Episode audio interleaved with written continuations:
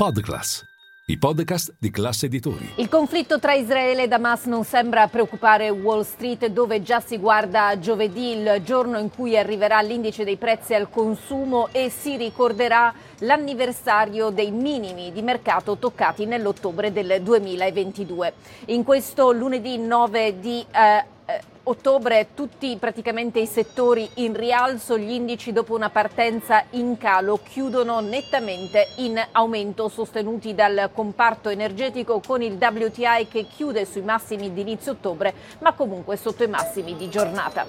Linea mercati. In anteprima, con la redazione di Class CNBC, le notizie che muovono le borse internazionali. Il conflitto è arrivato al terzo giorno e comunque ha avuto i suoi effetti nelle varie asset class, per esempio l'oro si è portato ai massimi di una settimana, le compagnie aeree sono vendute a piene mani a fronte di un timore di un continuo aumento dei costi dei carburanti e peraltro per via anche delle sospensioni dei voli su Tel Aviv. Carnival, società eh, di crociere, si è portata per esempio sui minimi eh, di quattro mesi, mentre i gruppi israeliani come Teva Pharmaceutical hanno ceduto a loro volta terreno. A correre invece i titoli della difesa perché qui si scommette su nuovi ordini eh, di armi, chiaramente da parte di paesi vari. L'ETF che riflette questi titoli, quello che ha come ticker ITA, da non confondere con la compagnia aerea italiana, quest'oggi ha visto la sua migliore seduta da circa un anno mentre l'ETF associato ai servizi petroliferi che ha come simbolo OIH ha vissuto la giornata migliore dallo scorso luglio. Il greggio dal canto suo qui a New York ha guadagnato il 4,3% sopra gli 86 dollari al barile per gli esperti eh, il suo prezzo è destinato ad arrivare facilmente a 100 dollari se si scoprirà che c'è stato un qualche eh, coinvolgimento da parte dell'Iran nell'attacco sferzato da Hamas. Eh, per il momento Teheran respinge quanto scritto a questo proposito dal Wall Street Journal, ma si tratta di qualcosa che continua ad essere monitorato.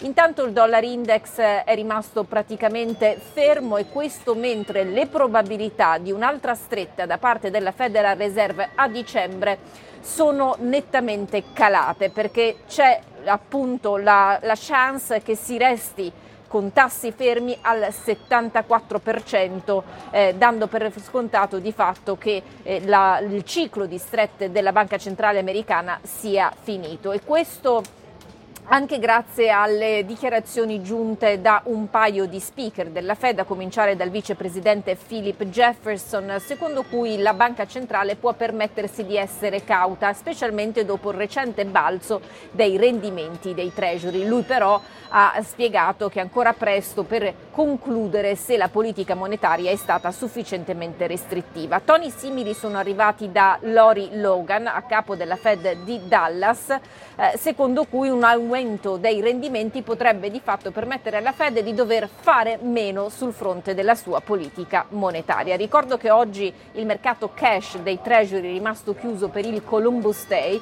tuttavia i future sembrano indicare almeno in questi istanti un calo ulteriore dei rendimenti con quello del decennale che potrebbe domani portarsi intorno al 4,6%. Ricordo che la settimana scorsa eravamo arrivati a sfiorare il 5%. Dunque questo ritracciamento dei rendimenti potrebbe eh, sostenere ulteriormente l'azionario.